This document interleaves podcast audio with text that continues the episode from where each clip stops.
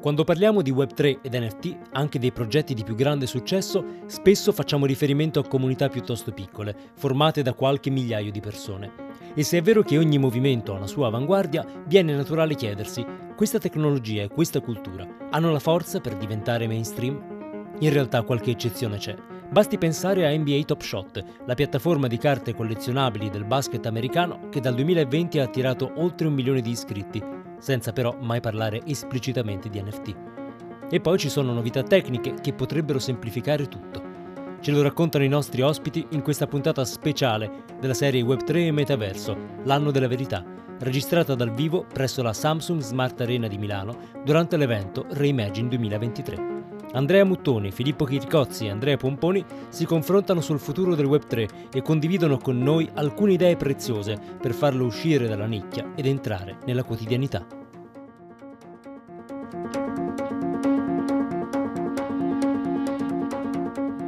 Tu c'hai il bernoccolo, amico mio. Tu c'hai il bernoccolo. Non è il caso. Ah, sì.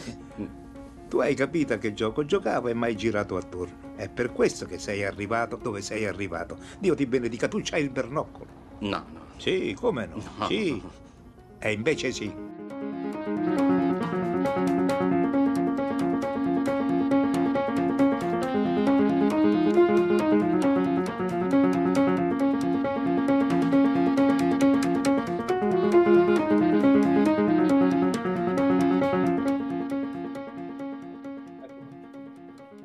Eccoci qui, eh, ci siamo.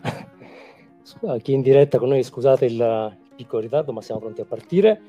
Eh, benvenuti a questa puntata speciale live del Bernoccolo. Per una volta il podcast prende anche una forma visiva. Ci vedete, siamo in diretta dal uh, Samsung District di Milano, uh, Samsung Smart e continuiamo a parlare di web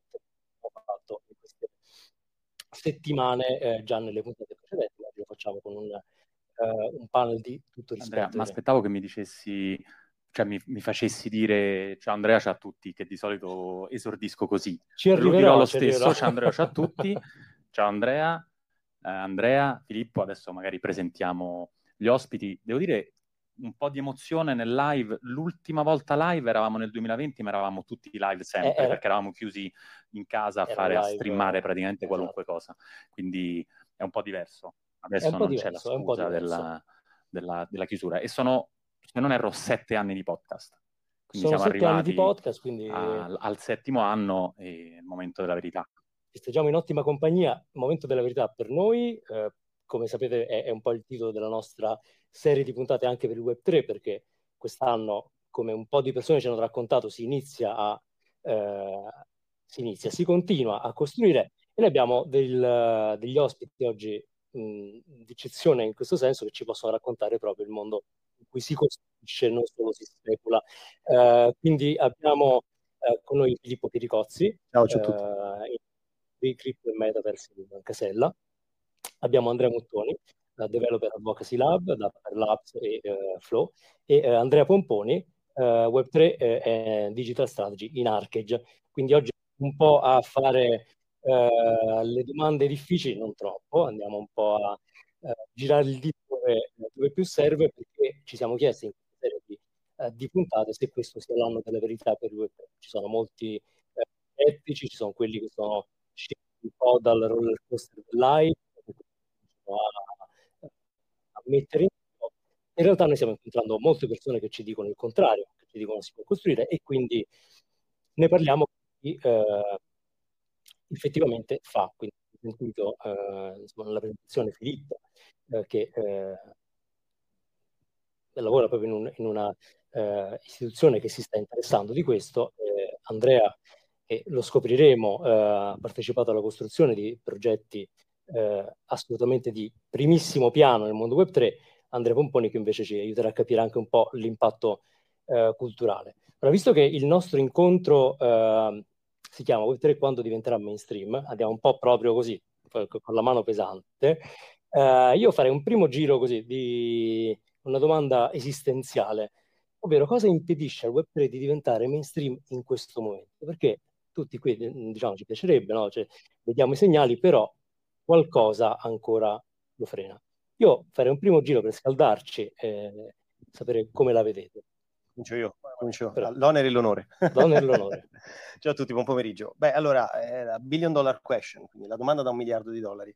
Eh, che cosa impedisce al Web3 di diventare mainstream? Allora, sicuramente, come dire, eh, continuare ad utilizzare parole troppo legate al mondo blockchain, al mondo Web3, al mondo NFT e quant'altro, nel, nel provare a farle diventare mainstream non è facile. In primis perché, come dicevi all'inizio Andrea, eh, dobbiamo provare in questa sede a uscire dalla speculazione, quindi provare a raccontare cosa significa tecnologia dietro una cosa che vediamo tutti i giorni, ovvero la speculazione eh, e, e le, le, informazioni anche che vediamo con base settimanale ormai. Eh, abbiamo visto due o tre settimane fa quello che è successo al depacking di Circle, quindi di una SDC che tecnicamente non, di una stablecoin che tecnicamente non avrebbe dovuto eh, perdere il peg sul dollaro, la, il, quello che è successo ad un'importante banca, peraltro a livello americano, quindi comunque su un mercato diverso da quello europeo.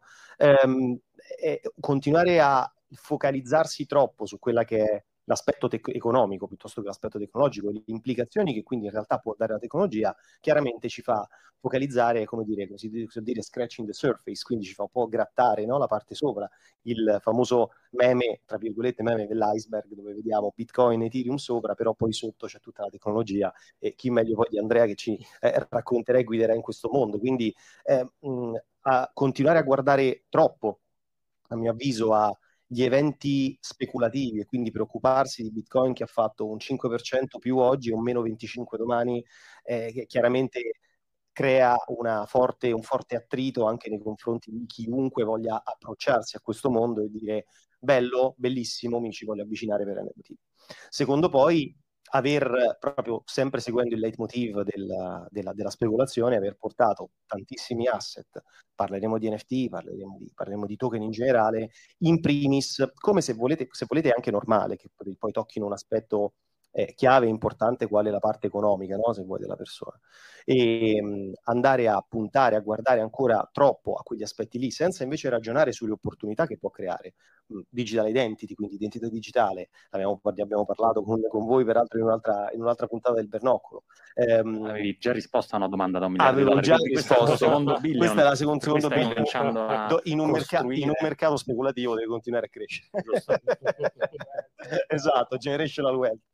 No, detto questo è, è, è chiave, è fondamentale riuscire a raccontare questa parte e evitare che si racconti come NFT, ma magari come collezionabili o come cose che non c'entrano niente con il collezionabile. Quindi sicuramente provando ad andare semplici la terminologia e andare quindi ad includere questa tecnologia, queste cose apparentemente complesse nella vita di tutti i giorni.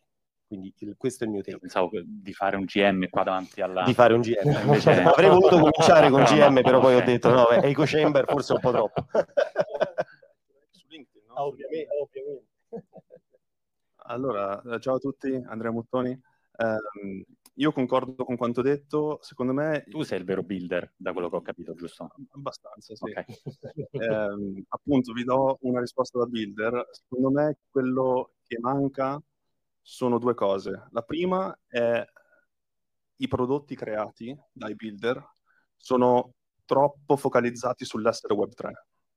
Cioè, come che essendo Web3 possono essere delle esperienze molto superficiali e molto semplici e in qualche modo dovrebbero diventare mainstream. La seconda cosa è che per accedere a queste esperienze bisogna fare delle procedure ancora un po' troppo complicate ovvero il pulsante Connect Wallet, che tutti i crypto bro conoscono molto bene. Se pensate da un punto di vista di eh, persona mainstream che non conosce il mondo Web3, vedersi un pulsante connetti il tuo portafoglio non ha molto senso. E, e, anche il fatto che se eh, ha il coraggio di schiacciare il pulsante, poi deve capire che cosa vuol dire creare un portafoglio, eh, poi alcune blockchain sono anche un po' più complicate da introdursi, cioè da, uh, da, usare. Io ho provato a creare il mio primo NFT su, su Ethereum e ho bruciato 80 euro di gas e basta, eh, senza avere l'NFT. Eh, quindi eh, secondo me devono cambiare queste due cose. Da una parte i builder si devono focalizzare su esperienze con uh, se, senza focalizzarsi troppo sul fatto che sia Web3 e la parte di onboarding deve essere molto più fluida. E se volete dopo possiamo parlare su come si può fare. Assolutamente sì. Grazie Andrea, io raccolgo la palla perché io avrei parlato proprio di user experience, eh, è sicuramente un tema cardine affinché diventi mainstream. In questo momento il, le persone che eh, fruiscono del Web3 non tanto da builder ma come eh, utenti finali, quindi proprio come, come, user, gli stessi che navigano in e-commerce o, o, fruiscono di un servizio web, eh, di fatto sono nerd ora, ok? Sono o speculatori o collezionisti di opere d'arte, però prevalentemente speculatori. Ehm, affinché diventi mainstream sicuramente deve esserci un grande sforzo di user experience. A parte ci deve essere anche una domanda a monte, ovvero sull'utility.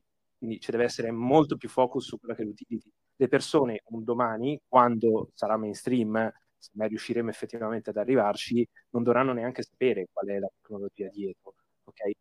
Come oggi carichi una foto su Instagram e non ti chiedi con che codice è stato sviluppato Instagram o Facebook. Quindi full focus sull'utility accompagnata alla user experience.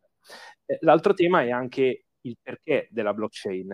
E, e questa domanda sottende un fattore culturale mh, mm, grosso come una casa, è veramente l'elefante nella stanza, che è la decentralizzazione. Eh, tu, tutto il mondo culturale intorno alla decentralizzazione. All'utente finale gli interessa? Perché gli dovrebbe interessare? Che cosa ci faccio con la decentralizzazione? Eh, prima eh, Filippo parlava di digital identity, parliamo di interoperabilità eh, dei nostri dati, no? di tutto il fattore privacy, eh, che è proprio sulla privacy sui dati che i grandi di, diciamo del, del, mondo tecnologico di oggi hanno fatto i loro soldi e su cui in teoria, sempre per, per il filosofico eh, grande della decentralizzazione, eh, il, il Web3 promette diciamo, di svincolarsi no? dalla, dalla monetizzazione dei dati, o perlomeno sulla distribuzione della ricchezza, sulla monetizzazione se era un, se era Beh, la, è cult- anche culturale, okay. sempre anche okay. culturale, okay. quindi era, era, giusto perché, come diciamo, ci sono elementi tecnologici, di usabilità, di cultura, spesso si muovono un po'. E, ehm, però siamo anche un po' vorrei capire anche, visto che non siamo tutti informati quanto voi, ma eh, mi piacerebbe che passasse da questo un po' di uh, divulgazione. Eh, quest'anno che noi abbiamo battezzato come anno della verità, no? in cui perché guardiamo il fenomeno, cerchiamo di capirlo. Le novità che per voi sono più interessanti, quelle proprio che dire, questa potrebbe essere un po' una svolta. Eh, probabilmente sono un po' fuori dalla nostra strada, le, le nuovissime. Sì, abbastanza, cioè mi aspetto che ci siano delle cose clamorose che stanno per accadere e noi non lo, non lo sappiamo, oppure vedo che annuisci, quindi c'è qualcosina che sta arrivando. L'ultima volta ci hai parlato di ERC, 4337. Okay. esatto, esatto.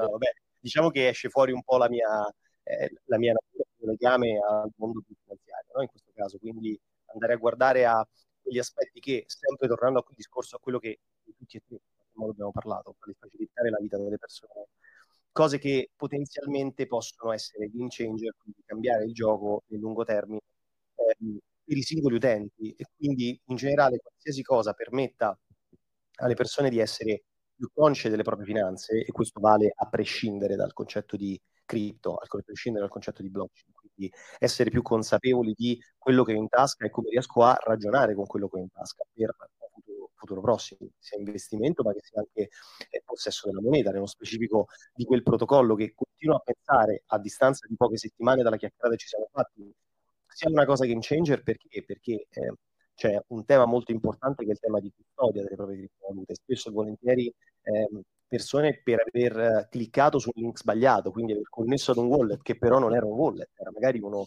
eh, smart contract che, quindi, il cui obiettivo era semplicemente toglierti quello che avevi nel portafoglio famoso, ma non darti qualcosa nell'interazione, ehm, per, per, evitare diciamo, sicuramente non solo ovviare a quella determinata problematica, ma anche avere la possibilità di creare dei wallet che siano più intelligenti. Adesso non entreremo nel dettaglio. Eh, la vedo quindi differentemente, magari sicuramente una roba innovativa sarà l'AI, l'intelligenza artificiale come questa potrà impattare. Se però dobbiamo riparlare, cosa di cui facciamo oggi, sempre di web, io credo che tuttora, anche diciamo, nel pochissimo tempo passato dalla nostra chiacchierata e quindi anche in maniera molto recente, questo nuovo protocollo possa effettivamente cambiare il concetto di come custodire i nostri asset digitali. Sono contento che tu abbia parlato di ERC4337 perché eh, stavo per dire che eh, anche secondo me è una, è una, cosa abbastanza game changing. Secondo me però si ferma... Spiegaci sì. un minimo cosa allora, fa. Allora, eh, immagino qua un Mauro, sì. abbiamo un pubblico anche qua, oltre che online, sì. un Mauro può dire ma io il wallet ho, mi ricordo a memoria le 16 parole delle 24, insomma, eh, che me ne faccio? Al, cosa fa? No, dico ah, cosa me ne faccio di un login. Ah, sì, Io sì, ricordo a memoria la mia, no? Allora, eh, fino a questa nuova proposal di Ethereum, il tuo portafoglio era legato a una singola chiave e sinceramente dell'ERC437 non mi intendo tantissimo, però poi vi parlo di un'altra cosa, eh, e con questa nuova situazione si eh, inizia a eh, separare il concetto di identità e portafoglio. E quella è la cosa più, uh, più, più, più, fondamentale, perché alla fine se, se si riesce a, uh, a, separare identità e portafoglio, uh, l'esperienza di onboarding di un utente può essere slegata dal portafoglio stesso. Um, anche perché, com- come diceva Filippo, se per caso perdi le chiavi di un portafoglio non hai più accesso a tutti poi, a tutti i tuoi fondi. Um, secondo me c'è una cosa ancora più game changing, lato flow. eh, che, eh, esatto, che la, il concetto di account abstratto e di account intelligenti c'era fin dal primo giorno del, del protocollo. Il fatto che su Flow... L'ha detto a Vitalik? Eh, no, cioè, lo sa abbiamo già. provato a dirglielo, ma non ha sentito. No, no, ma no. questi costi, noi allora c'è un rito che facciamo qua al Bernoccolo, ci chiama sempre Mark Zuckerberg. Tu lo sai, te lo ricordi, no? Voi avete già partecipato. Quindi, come Zuckerberg non ha ascoltato tanti dei consigli anche sul metaverso, quella roba lì, forse Vitalik su questa questione, vai, però continua. Ma non no, mi ha sentito abbastanza. sembra aver capito perché appunto stato RC437, quindi in realtà sembra essere proprio una conseguenza di quello che abbiamo fatto a Flow. Eh, no, e, il fatto è che su, su Flow, e non è la parte interessante, quindi poi arriva la parte interessante, su Flow gli account hanno, eh, possono avere più chiavi e ogni chiave può, può, può avere peso diverso. Quindi gli account possono già essere composti da più eh, enti che possono firmare le transazioni, che non è molto interessante soprattutto per le persone che non sanno niente di cripto. Um, quello che invece abbiamo appena lanciato eh, qualche giorno fa, quindi molto fresco, è il concetto di hybrid custody, ovvero custodia ibrida. Tornando a, al discorso di prima del fatto che su una, un'app Web3 uno debba vedere Connect Wallet, a prescindere dall'account abstraction, um, non sarebbe molto più intuitivo avere un login come qualsiasi altra app, tipo login with Google, login with uh, qualsiasi cosa, uh, Discord, Hub, uh, Facebook, eccetera. E l'utente non sa neanche che dietro c'è un portafoglio. Quindi questo si chiama un portafoglio custodial, cioè non so come si chiama perché lavoro tutto in inglese, il, un portafoglio che viene creato dall'app lato back-end e che viene usato per conservare le cose eh, che comprate, usate, mintate, verbo no? quindi il ufficiale di tutte le, le keyword, quindi Sì, prima sì, ha detto un'altra sigla, poi ce la spieghi. Eh, Ehm, solo che lo svantaggio di avere un portafoglio creato lato back-end è che il proprietario non ha possesso delle chiavi, non ha il possesso delle phrase perché quel portafoglio viene creato dall'app stessa e per crearlo e per poter offrire un- un'esperienza senza soluzione di continuità simile, ehm, deve per forza firmare le cose per conto dell'utente.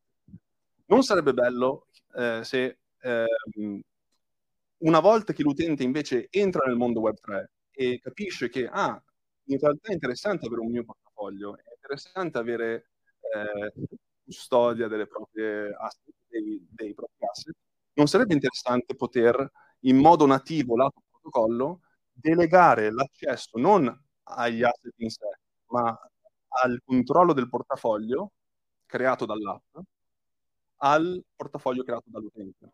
Quindi ogni portafoglio che le app creano per conto de- dell'utente in modo da garantire un'esperienza fluida e trasparente diventano dei child account, chiamiamo, eh, quindi i portafogli bambini legati al portafoglio madre eh, de- dell'utente stesso. Però vengono creati prima e poi viene delegato l'accesso in modo, in modo nativo al portafoglio principale, sia questa custodia ibrida, ovvero che hai mh, best of both worlds, ovvero che puoi avere eh, l'onboarding molto fluido lato app, senza dover pensare a portafoglio, senza dover pensare a Connect Wallet, senza niente. Tu fai login with GitHub eh, o login with Google, è fatto. E poi quando vuoi, se vuoi, non devi per forza, se vuoi, puoi eh, prendere il controllo di quel portafoglio e il tuo portafoglio principale o i tuoi portafogli principali possono diventare possessori del portafoglio eh, creato dall'app. E questo si chiama hybrid custody. E, e secondo noi sarà una cosa mo- molto interessante perché offre entrambi i, vantaggi dell'onboarding ma anche della, del possesso degli asset in sé. Andre, ti faccio una domanda web 2, Vai. che è forse la lingua che capiscono di più le persone che ci stanno seguendo. Eh, con questo mi stai dicendo che è una specie di che potrà dare alle varie piattaforme web 2 la possibilità di interiorizzare in qualche modo un wallet e quindi in qualche modo vendere digital assets, abilitare l'accesso del web 3 al web 2? Più o meno stiamo parlando di questo? Uh, sì, sì e no. Sì, no. Eh, sì, nel senso che quello che hai descritto può essere fatto. No, perché non è in realtà un identity provider che fa il login with Flow, ma tu puoi usare qualsiasi identity provider. Tu puoi autenticare gli utenti co- come vuoi, esattamente come faresti in una qualsiasi, non per forza Web3. E ovviamente puoi usare o eh, puoi usare le API per crearti un wallet eh, da sé, oppure puoi usare dei service provider che forniscono questo servizio, quindi in un certo senso login with Flow, eh, però in realtà l'utente non, non, deve mai percepire che c'è un wallet Flow dietro. Anzi, eh, il motivo per cui è stato così, eh, ha, avuto così tanto successo NBA Top Shot, che è stato un, un progetto NFT eh, con i, i, Moments della NBA eh, lanciato nel 2020, ha avuto così tanto successo è perché le persone Uh, si, si, autenticavano con uh, Google, non avevano mai bisogno di creare un wallet, o almeno non percepivano che stavano creando un wallet. Um, e tra l'altro sull'app non c'era mai scritto da, da nessuna parte la parola NFT. È stato un punto di successo. Però mi fermo qua perché so che... Poi su Top Shot forse torneremo sì, perché sì, credo sì. che qualcuno sia curioso di saperne un po' di più. e... in realtà, tornando sempre a Mauro che è lì, io vorrei un attimo il vostro supporto per spiegare al Mauro che è in ognuno di noi, perché io ti ho seguito fino a più o meno 5 minuti fa. Cioè, fammi capire, non è tanto un login su cui sotto sono tutti wallet, ma al contrario. Cioè, nel senso, è un, un, un login è un, è che permette di um, creare... È un modo un, per legare login e wallet, ok? Quindi tu puoi usare il login che vuoi.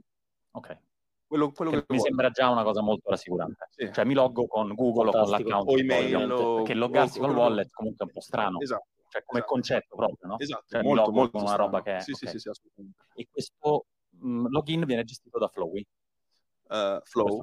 Flow. Flow. Eh, non, do, non, dovevo citare Flow, non, non lo farò più. Uh, quindi...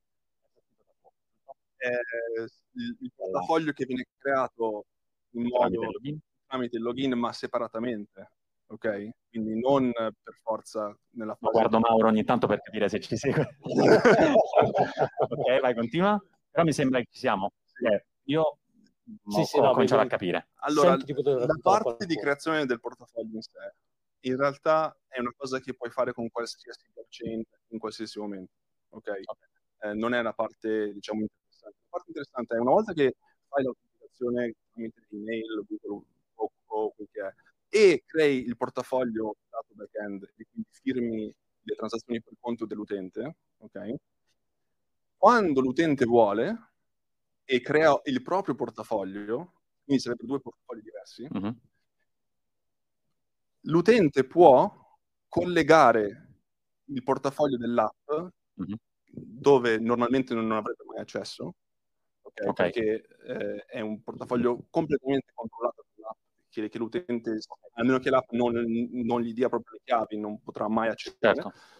può non solo eh, prendere il controllo, ma diventa parte integrante del portafoglio che ha creato l'utente. Ok. E questo può succedere solo se vuole l'utente, cioè, quindi è un progressive enhancement lato Web3.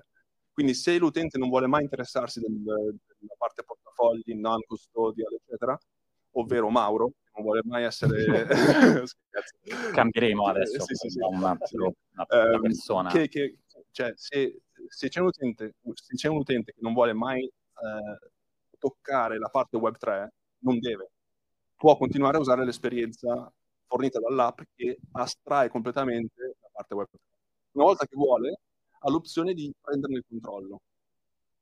E quindi ehm, senza dover trasferire gli asset o senza che l'app debba manualmente fornire la funzionalità di trasferire gli asset che ha creato tramite l'app sul proprio portafoglio.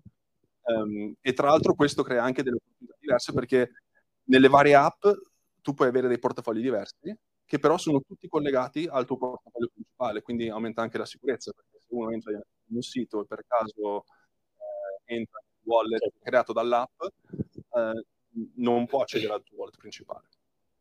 Se vuoi dopo ne possiamo parlare anche Ok, A sicuramente. me, a me più chiaro, eh? È più chiaro. Quindi, Bene, Ok. grazie. anche te quale, quale novità eh, su quest'anno trovi particolarmente interessante, stimolante? Allora, io sto aspettando eh, come un spalviero Amazon. Abbiamo avuto Ormai è il leitmotiv di ogni conversazione giornaliera con te. Io- io Aspetti volta- solo Amazon che crea il mondo degli altri. vedo Bitcoin su del 20%, Bitcoin giù del 30%. Quell'NFT abbriccato è morto, il flow price è assolutamente collassato. Il leitmotiv è assolutamente eh, quando è che sarà il grande big player che fa il passo decisivo eh, lancerà una nuova bull run? Vai, prego, Eh. dici, dacci l'alfa. No, la cosa interessante è che praticamente non, non so quanta percentuale, ma penso più, più della metà di tutti i node blockchain girano già su Amazon. Eh, quindi Bullish. Bullish. su, Quindi- su Amazon Web Services perché tutti tipo Alchemy eh, su Amazon. E Quindi, questa, eh, questa è una cosa fantastica, però effettivamente però il lato- rumor Sì, sì, sì, il lato, rumor- lato utenti non ha ancora fatto il passo. non ha ancora fatto un passo, cioè, è girata una data, un 24 aprile che non si sa. Ah, Blockworks è Ok. uscita eh, il mese scorso, si diceva Amazon sta per lanciare un, eh, nelle condizioni eh, di backend, con dietro effettivamente dei prodotti eh, fisici, con rispettive NFT.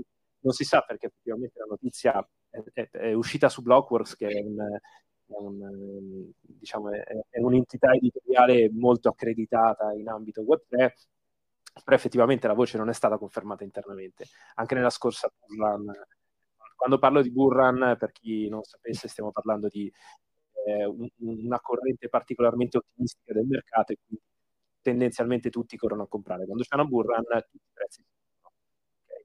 sia delle coin principali, quindi Ethereum e Bitcoin, che degli alt, quindi tutte le altre. Eh, però ecco, questi sono, sono segnali che dovessero verificarsi, effettivamente ci sarebbe un, un grande ritorno di interesse a tutto il mondo Web3, quindi chiaramente chi sta nelle retrovie, sia da utente come magari il sottoscritto che da builder come, come magari Andrea e, e Filippo, ehm, insomma, tu- tutti no, te- tifiamo no, per questi grandi movimenti di mercato. Io quello che posso dire è che vedo eh, sicuramente due, due grandi player che adesso possono fare il mercato. Uno sicuramente ce l'abbiamo qui Flow, eh, con le cose che ha raccontato Andrea che possono essere più o meno comprensibili all'utente finale. Quello che è importante è che loro, con, cioè, alla fine ci sarà un sunto di tutta questa semplici- eh, complessità per arrivare al massimo della semplicità. Quindi nonostante siano particolarmente eh, diciamo tecniche le Il considerazioni risultato del- massimo è che la gente non se ne accorge. non se ne accorge. Quindi era, era un po' la premessa che avevo fatto io che Andrea ha provato a spiegare, eh, però è, è veramente difficile spiegare eh, la semplicità, semplicemente lo deve essere. Ehm, l'altro è sicuramente Polygon, eh, che immagino che voi avvertiate in qualche modo come il principale competitor, no? Eh, più o meno. Noi qua ti fiamo per Flow, eh. ci sono tante alternative, eh, eh, soprattutto per aziende che vogliono capire come e dove entrare. Eh, sicuramente ci sono vantaggi e svantaggi, per esempio Polygon è un layer 2 si può dire. Eh, il vantaggio di un layer 2 è che si, si, basa in qualche modo su una blockchain sottostante, che in questo caso è Ethereum. Eh, lo svantaggio è che hai due stati completamente separati, cioè lo stato su Ethereum e lo stato su Polygon. E sia come sviluppatore sia come utente devi gestire questo distacco. Eh, su Flow, nuova marchetta. Um, sì, um, su Flow il motivo... Ah, il motivo per cui Flow esiste è che le persone che hanno creato CryptoKitties nel 2017 eh, hanno avuto un, un'esperienza terribile. Con Ethereum e con Solidity e con la scalabilità eh, di quindi guardato, si, sono, si, sono, guardati attorno e hanno letto qualcosa come 150 white paper al tempo dal 2018 al 2019, eh, tra cui forse anche Polygon, non so, eh, e non volevano scendere a due compromessi, ovvero il primo non volevano avere un layer 2 o sharding perché eh, appunto crea questa complessità. Layer 2 vuol dire uno stato, come ho detto prima, una blockchain sopra un'altra blockchain, quindi doppio della complessità. Sharding vuol dire che una blockchain viene divisa in più, eh, fra- in più frammenti. Anche qui si ha una scalabilità orizzontale, però eh, tra i vari shard, tra questi vari frammenti, bisogna mantenere le cose eh, sincronizzate, che crea altri problemi sia per gli sviluppatori sia per il protocollo in sé. Quindi il primo compromesso era non dover fare layer 2 o sharding, il secondo compromesso era avere un linguaggio di programmazione molto più eh, dire, sofisticato, molto più eh, propedeutico al creare esperienze complesse. Perché Solidity, che è il linguaggio con cui si creano smart contract su, su Ethereum, eh, eh, rende molto facile creare errori madornali, in cui il, l'asset che crei devi stare attento a non perderlo, a non duplicarlo per sbaglio, a, a non fare qualche cavolata nel codice, perché il linguaggio in sé non ha niente che ti protegge. Ed è il motivo per cui sono nati tanti tool che praticamente fai copia e incolla eh, di contratti già esistenti. Quindi su, su, uh, su, su, Flow abbiamo Cadence, che è un linguaggio di programmazione eh, creato proprio per gli smart contracts, e su Flow, tra l'altro, le cose che crei sulla blockchain, gli asset che crei, non sono conservati sullo smart questa è una cosa che, che forse in, interessa più agli sviluppatori. Eh, su, su, Ethereum, quando tu crei un, un oggetto, un NFT, praticamente non viene creato nulla, viene solo scritto sullo smart contract questo indirizzo qui possiede questo numero qua e basta. Su Flow, quando tu crei un NFT, ti viene salvato nel tuo account l'NFT stesso, ovvero un oggetto che rappresenta l'NFT e Cadence, il linguaggio, um, dei, è stato creato per evitare che si possa duplicare o perdere l'asset nella transazione e anche nello smart contract. Ha questo concetto di uh, resources, beh, non vado troppo nel dettaglio, però fatto sta che l'esperienza di sviluppo è molto migliore. Okay? Tipo Bitcoin, no? Ma Andrea, tu prima parlavi di bull, bull run, no? quindi da un punto di vista dei prezzi, però io lo guardo un po' dal punto di vista della comunicazione, del marketing, infatti parlo di hype, sappiamo che nel nostro mondo spesso invece l'hype un po' guidare dove si punta di indubbiamente c'è stato nel mondo esterno una fase di hype in cui tutti volevano esserci. Adesso è un po' raffreddato, diciamo che abbiamo scavallato l'hype. Però vi faccio una domanda non tecnica, ma quasi filosofica, poi su, su questo filosofia magari tu saprai scavare meglio di me. Ma è più facile costruire in un momento di o in un momento di calma? Questa vale 2 billion, eh? Questa... Se vuoi Arriva a 4? Questa vale 2. Arriva a 4, se faccio l'in. Va bene, ok, perfetto. Tramite per passare la palla a Phil. Eh, innanzitutto, eh, uscì da un hackathon che ne si aspettavano 500 adesioni, sono sono state 7000, eh, quindi ho visto super hype su Twitter, wow, che figata. Eh, quindi l'hype in un momento in cui Burran, l'altro è il bear market, è quello in cui siamo, che ogni tanto pensiamo di tirare fuori la testa, ma in realtà continuiamo ad essere sotto un treno. Eh, quindi l'hype c'è anche in questo caso. Eh, Phil è stato all'NFT Paris eh, poco tempo fa, insomma, lì lascia un palla. Allora, eh, Com'era Parigi? Parigi è bellissima, ovviamente. Okay. Ci, non, ci, non ci andavo da 15 giorni. 15 anni. Ti stupirà che non sono andato a vederla, ti stupirà che sono andato okay. all'evento. Detto questo, ehm, allora è più facile. Allora, eh, dipende, nel senso che sicuramente è più, secondo me, costruttivo, nel senso che quando sei in bulla, in parte toro a cuore, quindi c'è tanta attenzione su quello che è l'utilizzo della di eh, conseguentemente quelli che si chiamano gas fees, ovvero i costi, quello che vai a spendere per lavorare con la blockchain. Quindi tu hai speso 80 dollari per provare a scrivere un NFT, a, a immettere un NFT all'interno de, della blockchain di Ethereum, poi sono andati. Quindi 80 euro in gas fees buttati. Eh, chiaramente in Bullrun le gas fees per fare qualsiasi cosa, eh, comprare sul mercato secondario, quindi andare sull'Amazon ad oggi esistente per gli NFT, OpenSea per esempio, oppure le, connettere il wallet di qui sopra e comprare sul mercato primario, quindi comprare per la prima volta un NFT, anche solo per un'operazione del genere andavi a pagare tantissimo. Eh, oggi proprio, oggi c'è pochi giorni fa, in realtà qualche giorno fa c'è stato il lancio del più famoso ad oggi, più famoso, più in hype come metaverso, ovvero quello di Yuga Labs, per chi si ricorda le scimmiette che costano un sacco di soldi, quindi quell'immaginina là hanno lanciato il loro metaverso, hanno lanciato eh, una propria collezione di metaversi circa un anno, un anno e un po' fa, diciamo, da poco in corso l'anno, chi ha speso di più solamente per comprare un NFT ha speso 5,67 Ethereum e al prezzo di quel momento ha pagato circa 15.000 euro più o meno solo per avere quelle non di costo delle di gas. Quindi questo costo transazionale nel momento, nel momento di bear come quello di quello, quello, quello viviamo, sta andando avanti un po' di tempo, è, è, bassissimo. Ci sono stati momenti in cui abbiamo pagato anche su Ethereum, che è molto la blockchain. Per questo motivo è più facile, se vuoi, costruire, no? È più facile, è più, è più semplice perché non, non, c'è la foga di dover eh, fare a gara chi lavora meglio lavora per primo con una determinata blockchain, perché eh, al netto di astrazioni nerd, eh, lavorare con una blockchain, poi magari ce lo racconta meglio Andrea, eh, fare in modo che utilizzi, tu possa utilizzare uno strumento molto potente per giocarci e tirare fuori nuove implementazioni.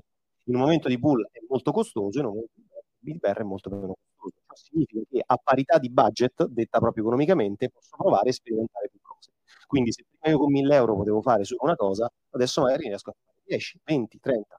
Ciò significa che posso provare a sperimentare e quindi, tornando alla domanda iniziale, aumentare l'adoption perché? Ho testato più servizi, ho testato più opportunità viste sul mercato, lanciate e vedendo come le persone possono rispondere. Quindi sicuramente, ovviamente come tutte, come tutte diciamo, le monete hanno un upside e un downside della medaglia, la parte downside è che è bear, quindi bear market, quindi meno persone stanno interagendo con la blockchain. Ciò significa che hai meno utenti su cui testare, meno beta tester su cui testare l'argomento. Eh, quindi diciamo, c'è sempre un pro e contro sicuramente un momento come quello che stiamo vive- vivendo, dove tra l'altro ci dobbiamo aspettare da qui a un mese, se non ricordo male, male l'ennesima implementazione di Ethereum, quindi si parla di Shanghai, se non ricordo male, questa implementazione che porterà un'evoluzione dello sharding di, di, cui sopra su Ethereum, quindi eh, probabilmente siamo in una fase buona perché? perché a ridosso di una potenziale grossa innovazione in un mercato importante come quello di Detto questo, è, è sempre una, una, pesa su quello su cui, su cui, si può fare, su, cui, su quello che, che, si vuole fare. Certamente ad oggi conviene investire per poi tirar fuori più soluzioni possibili che però la cosiddetta runaway, di avere la possibilità poi di portarle a quando ricomincerà la bull e nessuno sa quando ricomincerà la bull. Alcuni dicono il prossimo anno, ma è qua è bagnarsi un dito, sentire come tira il vento e dire prossimo anno c'è di nuovo la bull, poi magari domani c'è di nuovo la bull, non lo sappiamo e, ehm, e vedere poi come funzioneranno effettivamente in quel momento. Sicuro, Io do una risposta molto poco tecnica, sono entrato molto nel tecnico prima, eh, e puramente filosofica, di quando c'è tanta quando c'è il bull run, eh, è praticamente un miniera d'oro, no? È una corsa all'oro e purtroppo attrae eh, progetti, diciamo, un po' più particolarmente eh, questionable. Ok. eh, che fa sì che intanto si riempie lo spazio di progetti potenzialmente pericolosi e distraggono dai progetti interessanti. Quindi, seppure sia un po' più deprimente eh, costruire, creare eh, eh, tutti questi morti, in realtà eh, il silenzio aiuta a, a, focalizzarsi e anche a eh, concentrare l'attenzione sulle cose che hanno veramente valore. Eh, quindi penso che personalmente preferisco, nonostante sia un, un momento sempre abbastanza difficile quando vedi che tutto va giù, eh, preferisco essere un builder nella fase di eh, bear market eh, e così sei anche pronto per quando inizia la, la, la, la fase positiva. Eh, perché se aspetti che ci sia la fase positiva, eh, tutti quelli che hanno costruito sono già pronti e tu devi iniziare. Quindi eh, io dico, io lo dico sicuramente per me. Risposta tra l'altro veramente filosofica, quindi molto chiara. Quindi andiamo agli orsi. Okay. va bene, va bene. Meglio gli orsi. Beh, io a questo punto andrei a farvi qualche domanda un po' più specifica sulla vostra esperienza perché avete citato un po' del, di, di, quello che vi è di lavorare, ma mi interessa anche capirne più. Um, quindi Filippo, eh, in realtà è un po' più sul settore di cui ci ha parlato, di finanza. Eh, chiaramente per qualcuno è un po' strano perché eh, un ambito in cui un tema di fiducia, di, di stabilità, no? di, mh, appaiato a Web3, che invece come detto per molti è un po' destabilizzante, no? Eh, però tu ci credi? Decisamente sì, decisamente sì. ah, sì per perché ci credi è certo. Ma allora, ehm, sicuramente torniamo al discorso di prima. Ragionare sull'hype significa guardare a quella faccia della medaglia legata più alla speculazione, quindi dire perché un istituto finanziario dovrebbe eh, lavorare con qualcosa che richiama Bitcoin, richiama Ethereum, richiama eh, scimmie o immagini pixelate che costano centinaia di migliaia di dollari.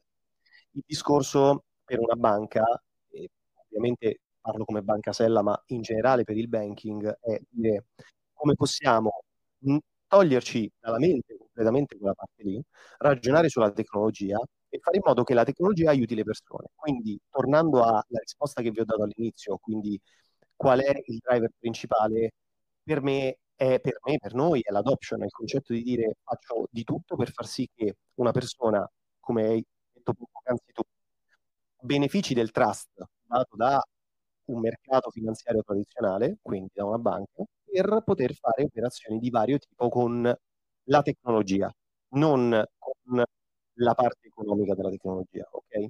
Quindi se io un, ho creato un trust nel tempo con le persone che si fidano in qualche modo perché hanno un conto corrente, perché hanno dei depositi, perché hanno fatto delle operazioni e riesco a aiutare a costruire una tecnologia guardando alla Web3, questo è fondamentale, quindi non costruendolo come qualcosa di Web 1, nemmeno Web 2. Comunque eh, in generale gli istituti finanziari sono tradizionali, no? per natura, ma guardino e comprendano la community Web3, quindi nello specifico quello che chi fa veramente le blockchain, quello che fanno veramente le blockchain, parlino con le blockchain, capiscano in primis le esigenze di chi per primo si è affacciato a questo mondo e poi traducano quelle esigenze sia per aiutare quel mondo che per aiutare chiunque dai presenti in sala che non hanno mai acquistato un mezzo bitcoin, anzi un, un milionesimo di bitcoin ad oggi, mezzo bitcoin non male, un satoshi, un, un, un, un 10 alla 10 alla 16 bitcoin,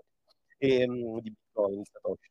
Però detto questo, come possiamo fare per aiutarli? Ovviamente ad ampio spettro, quindi non parlando solamente di criptovalute, ma parlando anche di NFT, di token, di smart contract, e utilizzando quella tecnologia, ah, quindi la prima, la prima faccia diciamo è quella lì di parlare alla tecnologia, utilizzare quella tecnologia per aumentare l'adoption di quello che porta la tecnologia, sicuramente anche la parte economica, però in generale tutto quello che si porta dietro la tecnologia.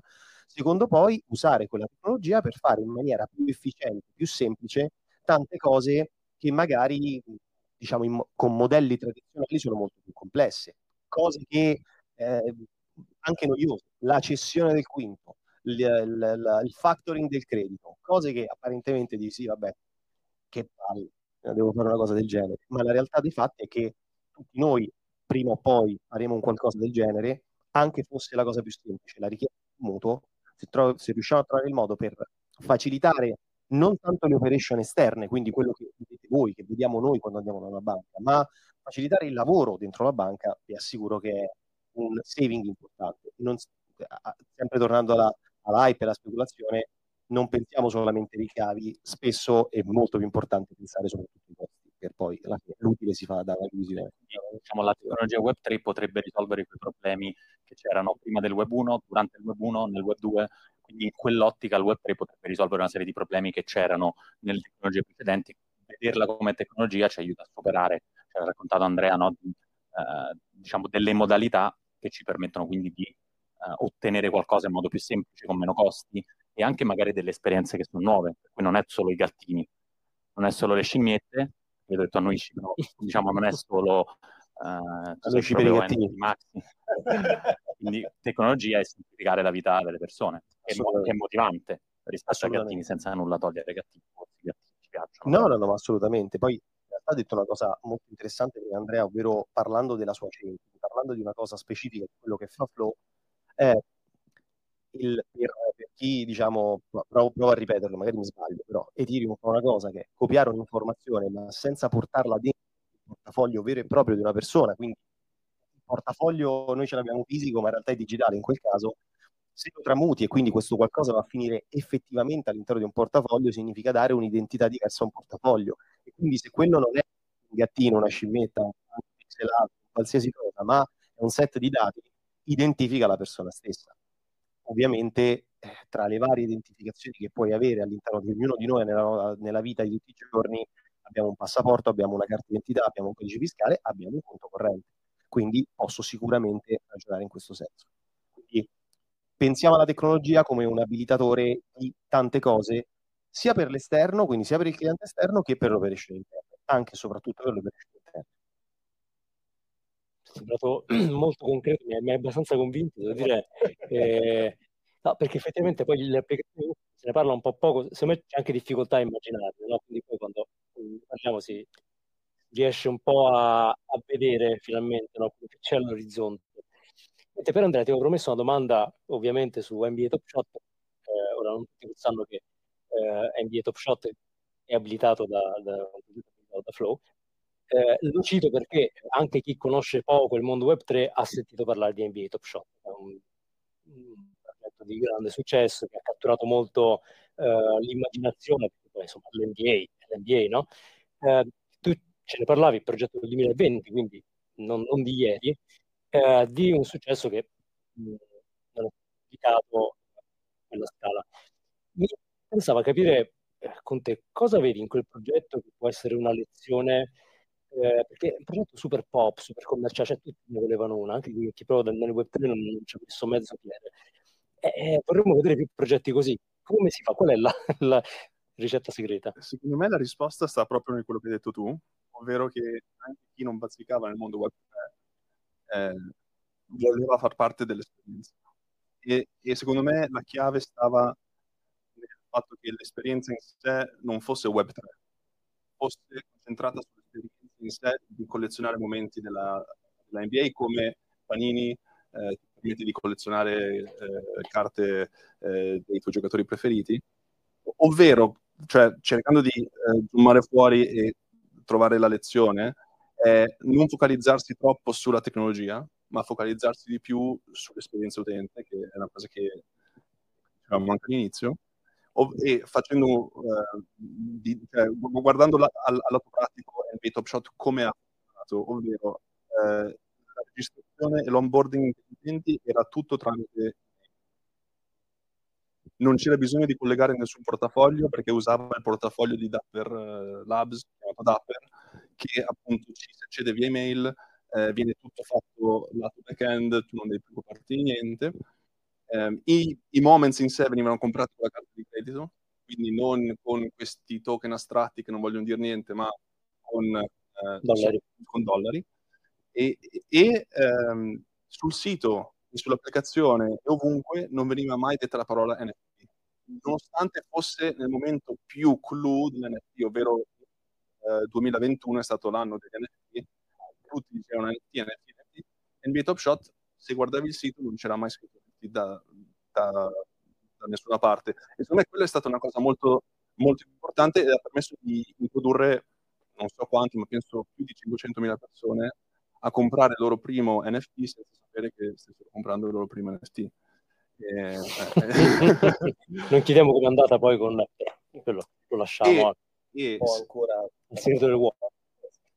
E toccando questo punto qui, secondo me il mondo web 3 in generale deve un attimo staccarsi dall'ossessione di dover rendere tutto una cosa monetizzabile e una cosa finché si cerca la, la speculazione, la domanda sarà proporzionale, eh, sempre proporzionale a come va il mercato e basta. Cosa è successo anche con Top Shot, ma con tutti i progetti. Eh, quindi più ci si focalizza su, sull'esperienza, più ci si focalizza sul cosa l'utente può eh, avere, può fare, può trarre da questa esperienza, eh, più il fatto che sia Web3, il fatto che ci sia un token dietro, il fatto che magari ci si può anche guadagnare andrà in secondo piano e sarà più eh, diciamo, immune ai movimenti del mercato. E, e, ed è una cosa a cui il DNB Top Shot sta pensando molto e sta continuando a costruire. A, il progetto a Sì, sì, sì, molto. Fantastico. Io direi un ritorno, un back to basics, nel senso, eh, se torniamo alla teoria economica, guardiamo il di Maslow, sì. eh, vediamo che oltre alla speculazione, insomma, di, di esigenze che l'essere umano vuole qualche modo soddisfare, ce ne sono, ce ne sono tante altre stratificate. E se posso aggiungere un'ultimissima cosa, tornando alla domanda di prima del bear market, market se è meglio costruire quando tutto va bene o quando tutto va male, eh, secondo me il costruire quando tutto va male ti costringe anche a pensare a queste cose qui, perché non puoi contare sul fatto che l'entusiasmo comune eh, faccia di un progetto un successo solo perché tutti ne parlano devi proprio certo. focalizzarti sulle cose che contano. Più concretezza. Eh, vogliamo anche ricordare che gli NFT sono stati i del precedente bear market, tra l'altro. Quindi un senso degli NFT probabilmente saranno figli di questo bear market, un utility, un, un utilizzo. Beh, um, ragazzi, potremmo andare. Avrei un altro milione di domande, però. Eh... Io credo che molti vorrebbero andare avanti per ore a parlare di wallet, di... però abbiamo diciamo, il tempo è finito. Però io, prima di, di salutarci, vorrei la, la domanda bruciante da 10 bitcoin, vogliamo dire, ovvero legandoci al titolo del nostro di oggi. Con 10 bitcoin non ci fa niente, quindi alza, perché sta dice, no, voi, fate 1000, 2000 Ethereum, sì, almeno 100 bitcoin. 100 bitcoin, dai, domanda 100 bitcoin. Uh, 2023 è il 2023 o, o se non questo Solo sì e no, eh? non è che potete inventarvi, parlare un'altra mezz'ora a spiegare sì o no. O una stima alternativa. Io, a me il cuore di Quando lo immagini? E, nei prossimi 3-5 anni. Concordo. Concordo anch'io. Aspettiamo Amazon. sì, no, ottimista. No, sono, sono, oddio, eh, magari l'intelligenza artificiale potrebbe accelerare tutto.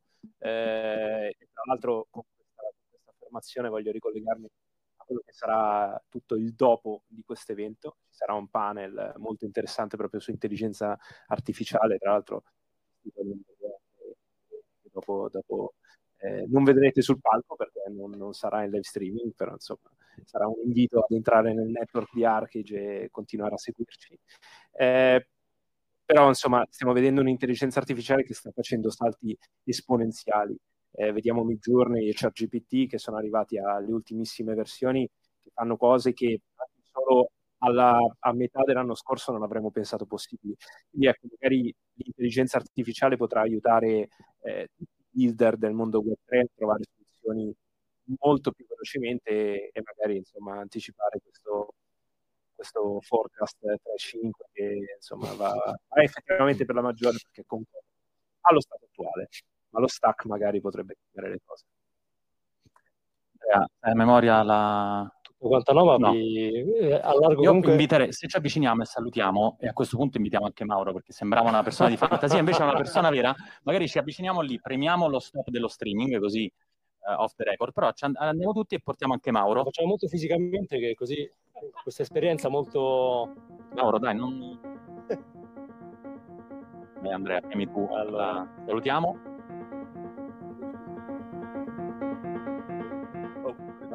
Grazie per averci seguiti.